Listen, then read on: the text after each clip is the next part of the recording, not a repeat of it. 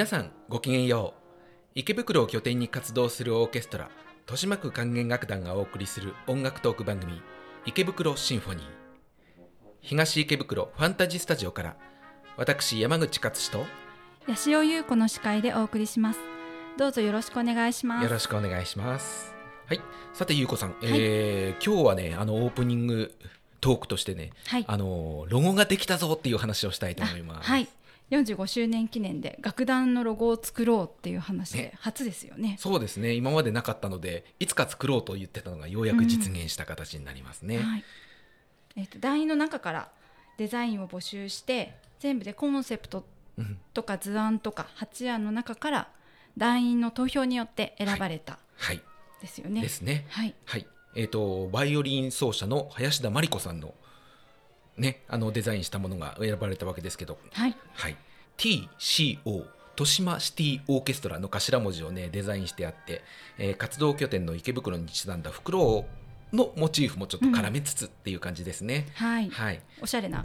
本当ねうん、うんすごい。ね、なんか我々素人がロゴマークとか作ってうんなんかダサいのできたら嫌だなって自分自分でも思ってたんですけれどもおしゃれですよねこれね。ねえ、なんか、ね、うんみんなすごいセンスありますよね。ねうん、本当やってよかったと思います。はい、はい、ロゴはあのホームページやフェイスブックにアップされているので、皆さんぜひ見てみてください。はい、で、次の演奏会からパンフレットにも掲載される予定です。そうですね。はい、お楽しみにはい、ご覧ください。さて、今回のゲストをご紹介しましょはい、豊島区管弦楽団フルート奏者の伊藤恵子さんです。よろしくお願いします。よろしくお願いします。えー本日はお招きいただきましてありがとうございます。う。こちらこそお越しいただいてありがとうございます。ちょっと緊張してます。はい、では伊藤さんの紹介をします。えっと2012年1月28日の第74回定期演奏会で初めてエキストラとして参加してくださってその後2014年8月31日の第80回定期演奏会から団員として活動されています今ではフルートパートの中心的存在として豊島の音楽作りをリードする立場にあります。はい。えー、なんといってもね、今お話に出た、えー、千あ2012年のはい。定期演奏会はい。でのエキストラ出演。えー、この時チャイコフスキーの交響曲第4番っていうのをやったんですけどもはい。ピッコロがマジ大変な曲なんですよね、はい。これね。ね。特にうん三楽章。ねえーあのーそそこでねすごくいい演奏していただいて、そのもうその印象がね強烈ですごい人が来たもんだなと思ったんですけども、うんうん、この時どんな感じでした？そうですね。まああのオーケストラのピッコロの作品の中では、まあ最も難しいと言われる曲の中うのん。う一つん。ですよね。はい。で、あの特徴としては、まあ例えてみると香り高くピリッと辛みの効いた山椒のようなうん。役割をしています。うん。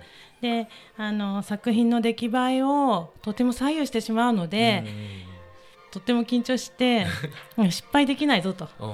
これは絶対に失敗ができない。失敗してしまうと皆さんに申し訳ないなっていう気持ちで、まあ、たくさん練習していきましたけど、うん。いや素晴らしかったですうん。本当に。ただあの初めてさん練習参加した時に終わった後に皆さんの表情を見るとこう遠巻きにこう私をこう見てるんですね皆さんね。すごい人が来たぞっていう。まあ、あんまりうまくいかなかったのかなと思ってちょっと残念な気持ちで逆逆。実は私はその日は帰ってあちょっとそうんですねうん落ち込んだりしたんです。どうやったらいいんだろうと思って、ううん。んやべえすまあそん すごい人が来たからね。どうやって話しかけようみたいな感じだったんだと。そういう感じですそうねなんですね。ありがとうございます。はい、ではまずはその時の演奏をお聴きいただきましょう。2012年1月28日、新宿文化センター大ホールで行われた第74回定期演奏会からチャイコフスキーの交響曲第4番、指揮は佐々木新平先生です。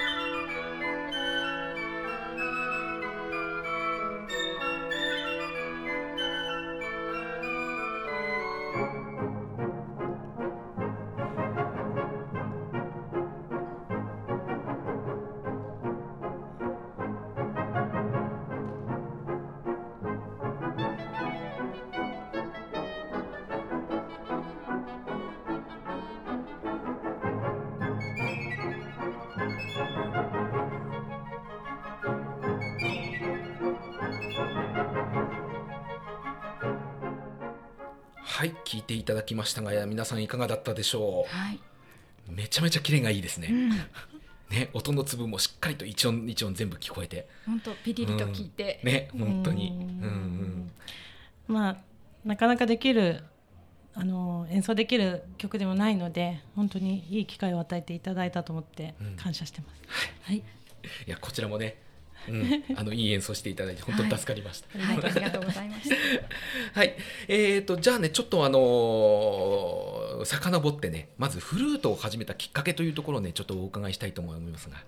はい、えーっと私のフルートのスタートは多分他の方たちとは大きく違っていると思うんですね。で、まあ、定番は中学校の吹奏楽で、まあはいはい。数少ないこう席をみんなで争ってフルートのパートに入るっていうような、うん。はい。こう。熾烈な争いをして、えーフルートの席を獲得するっていうようなことが多いように聞いていますけれども、実は私はうーん小学校3年生の時にですねある日お昼休みに、えー鉄棒でスカート周り。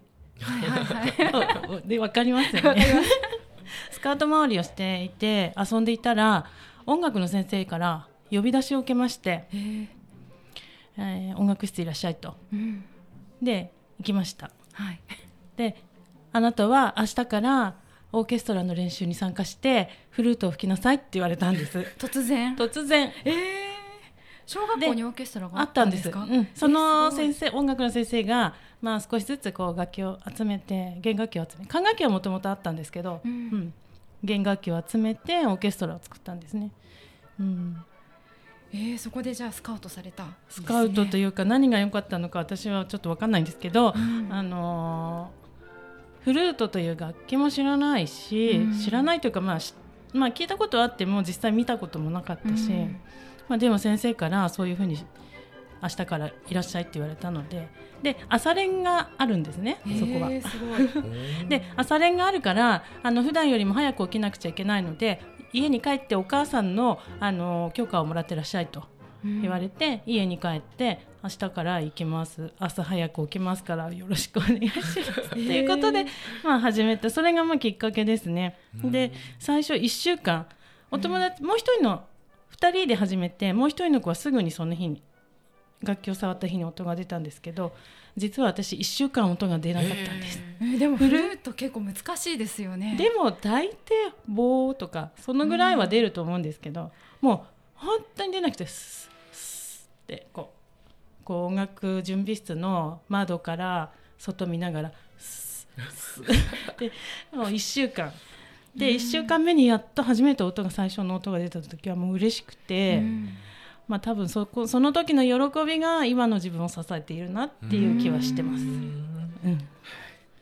その後もずっとオーケストラをで演奏してきたっていう話ですけど。そうです、うん、で小学校を卒業して小学校の間はその学校のオーケストラ。はい。卒業してあとは私台東区の出身なんですけど台東区にジュニアオーケストラが、まあ、できたばっかりだったんですけどあったんですね。そこに入団してで高校ジュニアなので高校卒業と同時に退団しなければいけなくって、で高校卒業するまでそこにいてでその後はあの社会人はい。のオーケストラに入りましたね。はい。はい、あの豊島にエキストラに来ていただいてた時には、松戸シそうですティフィルでしたっけ、うんそうです。に所属されてましたね。うん。あそこもなかなかいいオーケストラで、あのーそこの所有するピッコロを使って先ほどのあチャイコフスキーの4番は演奏しました。はあ。いい楽器だったんですね。大変な名機ですあれは。おただもう今同じ楽器は多分作られていないし、うん。探し同じようなもの欲しいと思ってもなかなか手に入らないですね。うん。あそうですんはい。えっとまあ、そこを経てとしあのエキストラの後豊島区に管弦楽団に入団するわけですけれども、はい。はい。このいきさつとこの豊島の印象っていうものを、そうですね。まあ、いきさつは、まあ、エキストラの出演を、あの、きっかけにして。で、さっきのチャイコフスキーの後、もう一回、エキストラで来てますね。ラベルの時だったかな。はいうん、で、まあ、松戸シティフィルに所属していたのでそちらとの兼ね合いもありすぐにはこう移れなかったんですけどあの、うん、たまたまこうまあそれってタイミングですよね、うん。やっぱり縁とかタイミングとかってありますよね。ありますうね。ん、こう無理やりこうぐっとこう変えるものでもないし、自然にあ私豊島に行こうって思っうん。て、まあ行こうと思ってもか簡単に入れるオーケストラではないんですよね。ここはオーディションを受けなければいけなくて、うん。まあオーディションそうそうですね。オーディションを計画してもらって、うん、それで入団しましたけれど大変素晴らしいオーケストラで私はもうエキストラで来てる時からあの特にこのオーケストラ弦楽器がうん。うん本当に充実していて、はい。で充実しているだけではなくて機動力があるんですよね、私はそれにもうびっくりして、まあ、機動力っていう面ではやっぱりコンサートマスターの牽引力っていうのがすごく影響されるので、まあ、素晴らしいコンサートマスターなんだとうん。いうことで、うん、演奏を聴けばやっぱりもうどんな方が演奏しているのかっていうのはもう分かりますから、ああ素晴らしいコンサートマスターがいてこの弦のサウンドがあるんだなと思って、まあ、このオーケストラの中で長く納得のいく演奏を、うん、一つでも多くやっていきたいなって思って入ったんですけど頑張ってます今も。うん。であのこの年になるとしあのあとどのぐらい演奏が演奏活動ができるか。管楽器っていうのはやっぱり弦と比べると寿命が短いですから、うん。うん。そうですね。うん、だから自分の最後をどこに持っていくかっていうことで、この豊島区管弦楽団のあの演奏で自分のそのオーケストラの奏者としてのあの人生を終えたいなともう全身全霊で頑張ろうと、重い言葉をいただきました。はい、僕らも頑張んないと。ね、お願いします。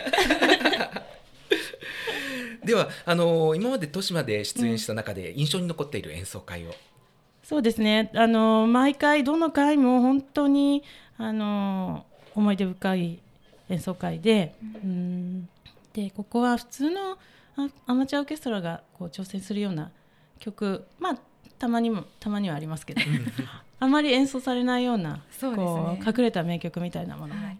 あって、そんな中ではヒンデミットのシンフォニーなんかは、うん。あの演奏できてよかったなと思ってるし、でシベリウスも4番、なかなか渋いところで4番とか演奏しましたけど、やっぱりそうですね一番近いところでマーラの7番が一番まあ印象に残ってますかね、ううん。んで一番大変だったなと。そうですね。大変でしたね、えうん。あのそのマーラーって長いじゃないですか、うん。はい。長いだけじゃなくて7番の場合はこう内容的にも難解な部分があったえり、うん。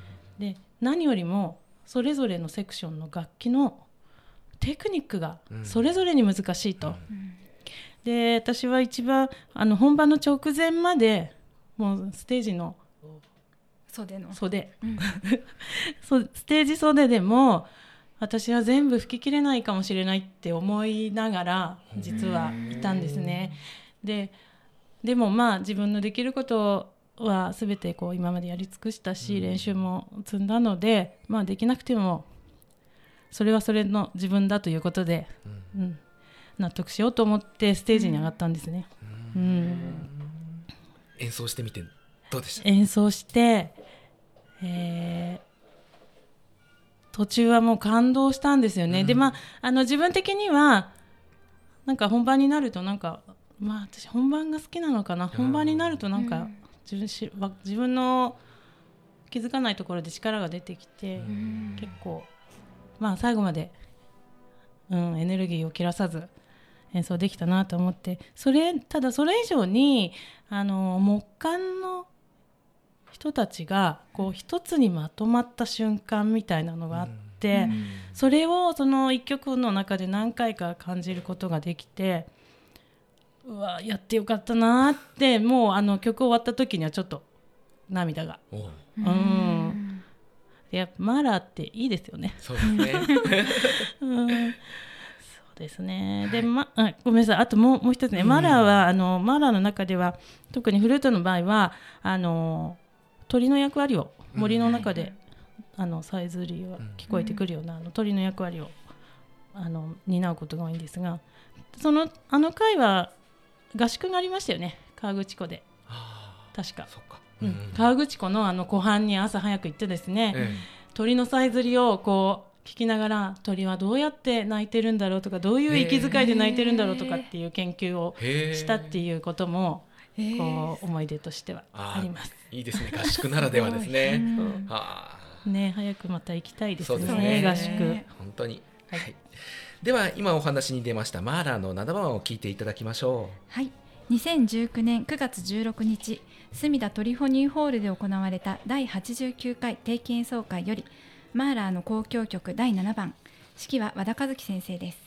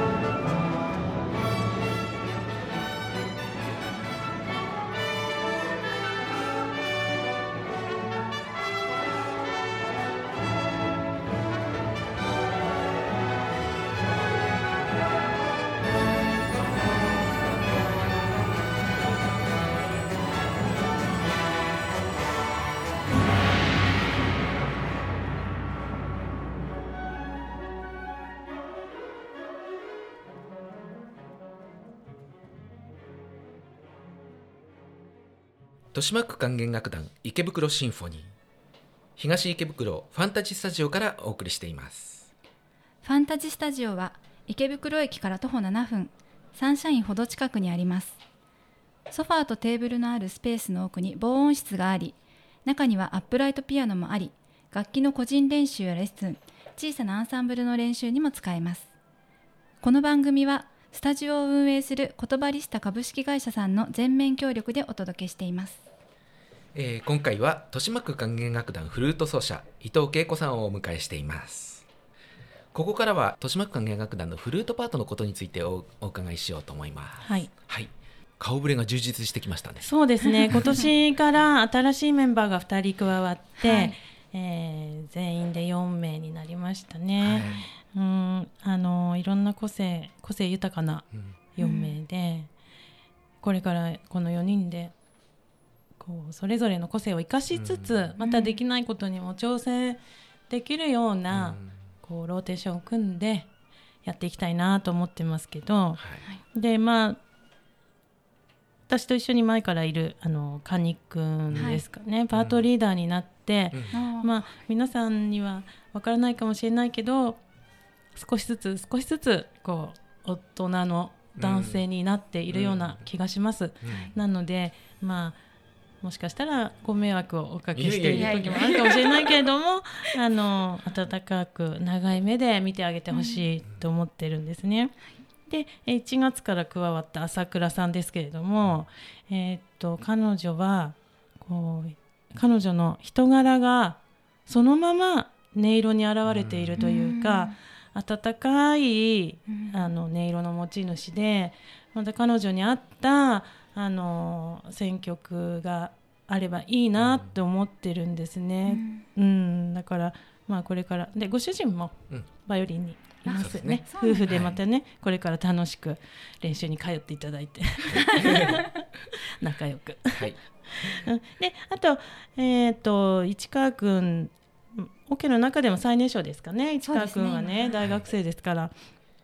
で彼は見た目もうんいいですよね。あのイケメンですね。うんそうあのもうこうテレビの今はブラウン管とは言わないんでしょう中からポンと飛び出してきたような、うん。そんな素敵な男の子で将来有望で音楽大学でね、うん。勉強してるから、将来有望でまあ彼の将来に役立つような、うん、お手伝いがね、うん。フルートパートとか、あのオーケストラでできればいいなと思っていて、でまあああいう素敵な男の子なので、うんいつまでオーケストラに在籍してもらえるかちょっとわからないですけれども将来はこの、まあ、長くいてくれた時にはこのオーケストラをうん背負って立つ人の一人になってもらいたいと思っています。はい、はいえー今お話に出た市川君とは、えっとこの間池西池袋西部の、はい、ね演奏会で一緒に演奏したんですよね。そうなんですよ。はい、はい、えっ、と池瀬ミュージックライブ池袋西部の9階屋上の特設ステージで豊島オケが、えーと毎月1回、えーとアンサンブルでうん。出演するというステージなんですけれども、うん。4月の第1回の時に恵子さんと市川くんがはい、フルート20奏ということで、はい、はい、この時どんられて、どんな感じでした、まずあのその4月15日だったかな、うん。その本番できるっていうのを3月の末に言われて、うん。もう時間がない中で、まあ、選曲し練習計画を立って、うん。まあなんとか本番にこぎつけたと思ったら当日は、まあ、天気予報を見ると雨が2時ぐらいから降り出しますよと。で風も強かった。すごい風が強くて、うん、そう。ででもまあ雨降ってなければできるんじゃないんですかって市川君が。うん。やっぱり若いんだな。若いっていいなと思いつつその若さに便乗して、うん。じゃあやろうっていうことになって。あのそう出演者の判断に委ねられていたのでうんやめることもできたんですけど、雨降ってないからできますよねっていうことであの強引強引にというかでもお客さんもたくさんいたので、ね。お昼の時間でね。そう、ん。ちょうどみんなこう食べたり飲んだりしながら、曲聴きながらうんちょっと優雅なランチみたいな感じで、私お昼の会お昼の会にちょこっと一回目にはい来てくれて。一回目のとこやらせてもらったんですけどすごい良かったです。あの30分っていうこう限られた時間の中で、クラシックも入れてもいいけどみんなが知ってる曲も入れてねっていうようなことで,、であの時はプログラムが「キラキラ星」で始まって、うん。いろいろやった最後に「星に願いを」で終わったんですようんあー素敵ですね。うん、キラキラ星で始まって「星に願いを」で終わったという星つながりの、うん、プログラムにして途中ピッコロも入れながら。うん。うん。で風がだんだん強くなってくるとあ早く終わらに演奏は終わりにしなくちゃと思ってテンポ早くしてみたりとか いろんなことを演奏しながら考えて。でただ2回目の時は本当に風がもうもうビュービュー吹いてきたので途中でまあ譜面台倒してしまったり、うん。うんちょっと恥ずかしい場面もありましたけど、うん、あの市川君をねこうフィーチャーできて、うん。で演奏が終わった後結構お客さんがこう近づいてきてくれて頑張ってねって応援してくれへくださったんですね。だからこういう機会がねもっともっと増えて、うん。まあ、もちろん彼も頑張らないといけないんだけれども、ううん。ん有名になってくれると、うん若い時に仲良くしてくれてたおばさんだとか そういう人になれたらいいななんて思ってます。うん、ーそうですね、ううんちのオーケストラから羽ばたいていったプロプレイヤー、いやはい、本当。ってなってくれたらね。ですね。うん。えっとまたこの池瀬ミュージックライブには出演の予定が今度はフルートパートでそうなんです。このさっき紹介したフルートの4人でもともとこれはもう最初にまず先にこれを私たちは希望を出して先に決まっ一番最初に決まったんですよね。うん。うん。であの西部の屋上であの行った方行ったことのある方はご存知だと思いますけどモネの「睡蓮の」あの絵画、はい。うん。あれをイメージして作られたあんですよね。あの屋上庭園っていう。うんなのでまあちょっとそれにちなんだうん。作品を演奏しようと思って、へー楽しみですね。例えばどんなのとか今言えます、うーん。なんとかモネってつく曲です。今はネタバレはしませえん。楽しみにしております。楽しみにしていてください。お楽しみに。うん、はい、9月18日はい、の、えー、と12時半と14時からの2回はい公演で、ははい。い30分ぐらいのステー三ジですかね。ですかね。はい、ぜひお買い物の途中に優雅なひとときを過ごしに、ね、お天気いいといいですね。そうなんですよね。もう屋外の、うん。うん、屋根はあるんだけど風がこう吹き抜けるようなステージなので、うん。風がちょっと心配ですが、はい。はい、はい、ね、ぜひいらしてください。えーところで、えー伊藤さんのお嬢さん娘さんは、は千秋さんは、はい。えーピアニストとして活躍されてるんですよね。はい、前にうん豊島の演奏会にもあの出演してくださったことがあったと思いますが、そうですね、うん。あのーローマの松、ん。そうですね。ローマの松。あとレあと毎ス回。テーゲのチェンバロとかもあったと思うんですけど、はい同じ回に。はい、チェーンバルもやっていただいて、あの子は私に連れられてオケの練習に行ったりあの合宿に来たり、まあ、一人で留守番させられないので、あはい、うん。合宿に行ったりしていたのでオーケストラが好きなんですよね、うん。まあ、お腹の中にいる時にも私はオーケストラで吹いてたので。うん。うん。じゃあ小さい時から。そうもう生まれる前から、うん。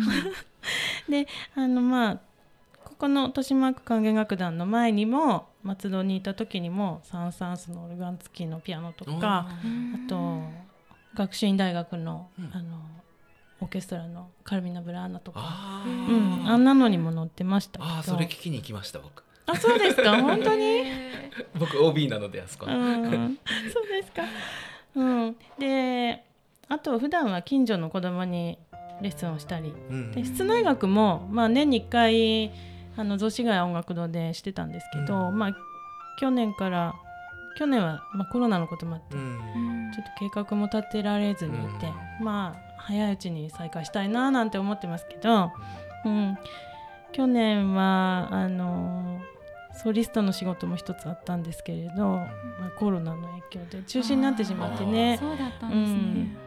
ちちょっと3ヶ月ぐらい弾かない時期がありましたねあーそう中止になって、ううん。んまあでもステイホーム期間中には家であの2人で一緒に演奏したりはい。えー素敵。あそれが今バックで流れているこの曲。あそうですね。ですね。うん。いいですね。お嬢さんと一緒にアンサンブルできるっていね。素うね敵ですね。というふうに皆さんおっしゃってくださるんですけど、でも実は演奏になると親子じゃないんですよ。あうん、うん。ママちょっとそこ練習した方がいいんじゃないとか、あもうそれぞれプロの奏者として、うん、あなたそこ走るわよとか、うん、まあそんな感じでまあでもそういう一緒にこうできる人が家にいると、ううん。うんいいですね。どっちから声かけるんですか？アンサンブルしようって。まあ大抵私ですね。暇にしてるなら一緒にやらないとかって言って。うん。うん、特にあのゴールデンウィーク去年のゴールデンウィークは本当にもうん。う仕事もなかったし、うん。家にいるしかないじゃないですか、うん。みんな皆さんそうだったと思うんですけど、まあ、犬の散歩以外にこういうことをして時間をうん。潰していましたね。いい時間の過ごし方ですうん。ねねそうですね。はい、では、えー、と千秋さんが私たちと共演した演奏をお聴きいただきましょう。2018年1月21日に東京芸術劇場で行われた第28回豊島区民芸術祭よりレスピーギの公共詩ローマの松より第3曲ジャニコロの松。指揮は和田和樹先生です。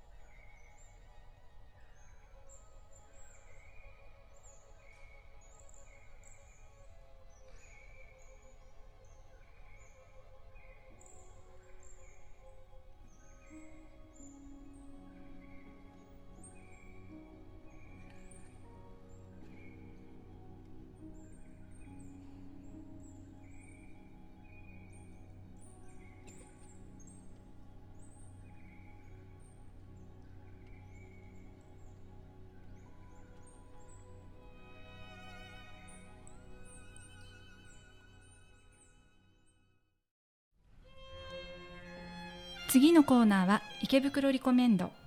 池袋のお気に入りの場所お店などを紹介していただくコーナーです。さて伊藤さんのお気に入りは？はい。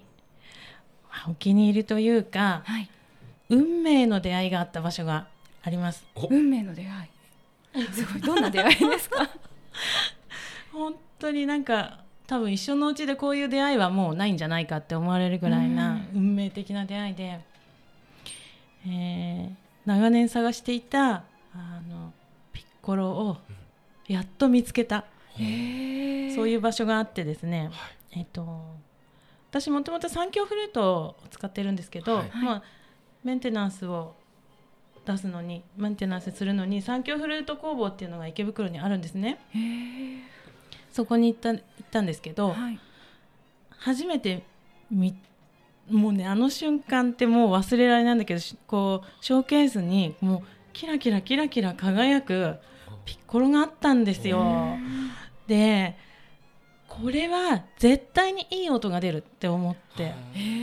もう信じて疑わなかった、見た瞬間うん、見た瞬間に。えー、い。やなんていうのか顔がいいもうそれあの市川君を見てあいいなって思うのと 同じまあそれよりももっともっといいなって思う。うん。直感的に。そう。もうこれは絶対いい音が出るしうん。多分私が、ほあの求めていた楽器だと思って試奏させてもらって。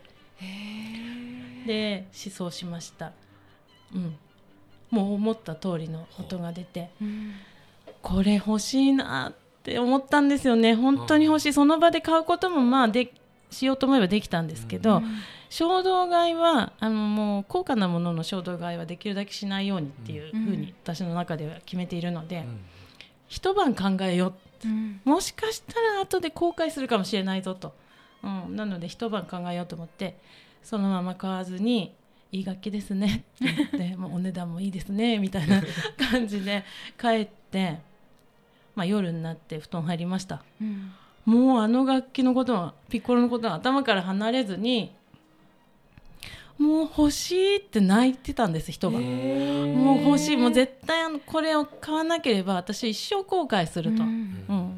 うん、で翌日になって、えー工房に電話をしまして、あの1週間後に現金を持って買いに行きますからショーケースから下げていただけますかって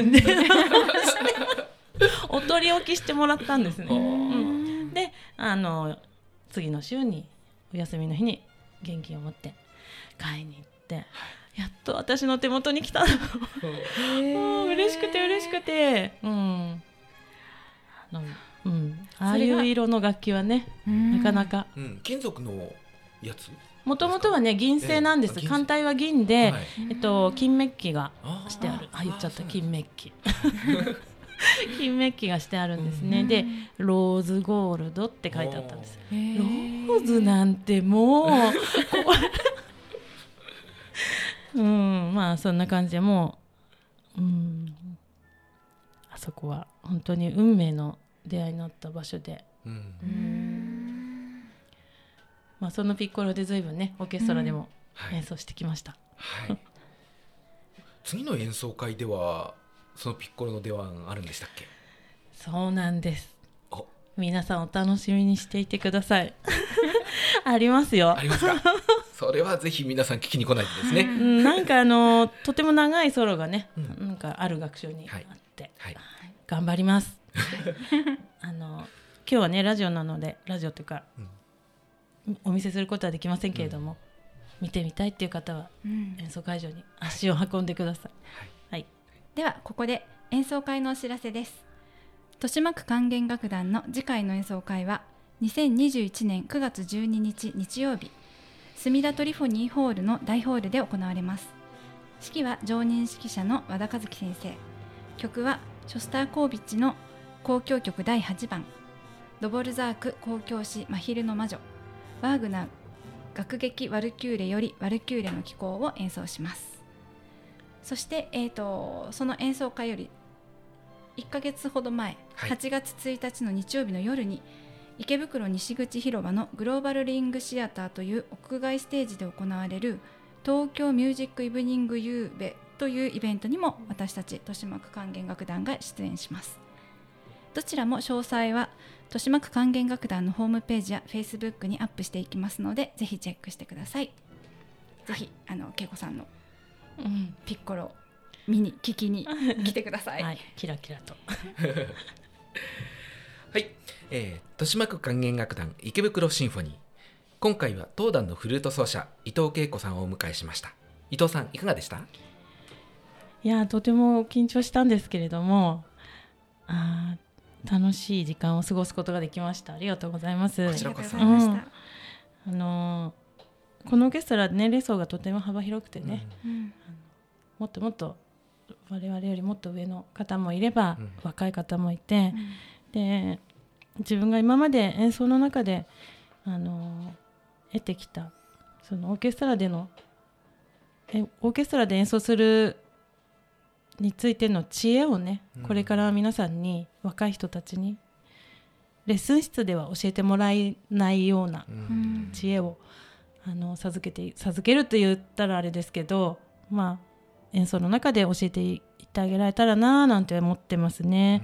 でまあコロナも早く一日も早く収束収束して、そうですね。まあ、飲み会がしたいですね。そうですね。飲み会したい。本当に。